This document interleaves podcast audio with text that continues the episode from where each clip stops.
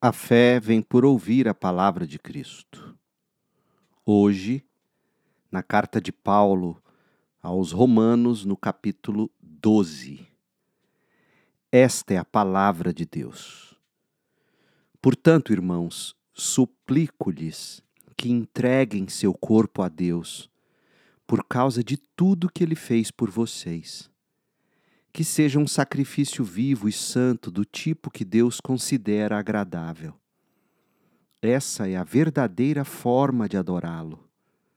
Não imitem o comportamento e os costumes deste mundo, mas deixem que Deus os transforme por meio de uma mudança em seu modo de pensar, a fim de que experimentem a boa, agradável e perfeita vontade de Deus para vocês com base na graça que recebi, dou a cada um de vocês a seguinte advertência: não se considerem melhores do que realmente são. Antes, sejam honestos em sua autoavaliação, medindo-se de acordo com a fé que Deus nos deu.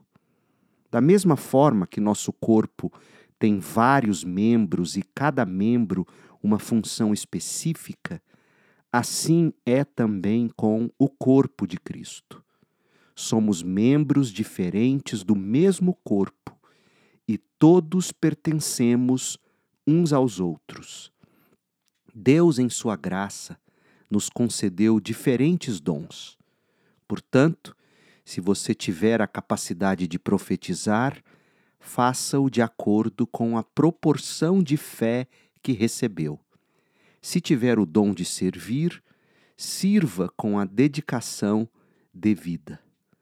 Se for mestre, ensine bem. Se seu dom consistir em encorajar pessoas, encoraje-as. Se for o dom de contribuir, dê com generosidade. Se for o, o de exercer liderança, lidere de forma responsável. E se for o de demonstrar misericórdia, pratique-o com alegria. Amem as pessoas sem fingimento. Odeiem tudo que é mal. Apeguem-se firmemente ao que é bom. Amem-se com amor fraternal e tenham prazer em honrar uns aos outros. Jamais sejam preguiçosos, mas trabalhem com dedicação e sirvam ao Senhor com entusiasmo alegrem-se em nossa esperança. Sejam pacientes nas dificuldades e não parem de orar. Quando membros do corpo do povo santo passarem por necessidade, ajudem com prontidão. Estejam sempre dispostos a praticar a hospitalidade. Abençoem aqueles que os perseguem. Não os amaldiçoem, mas orem para que Deus os abençoe. Alegrem-se com os que se alegram e chorem com os que choram. Vivam em harmonia uns com os outros.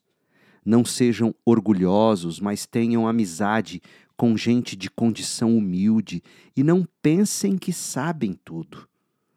Nunca paguem o mal com o mal.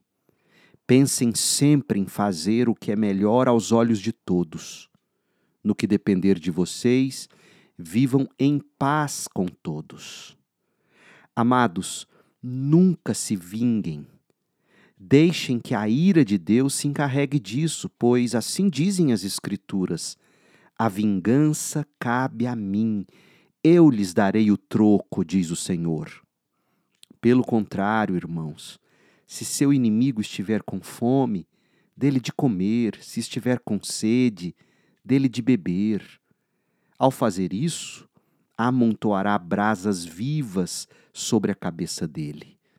Não deixem que o mal os vença, mas vençam o mal praticando o bem. Termina aqui a leitura da palavra de Deus. Eu sou o pastor Leandro Peixoto, lendo a Bíblia Sagrada.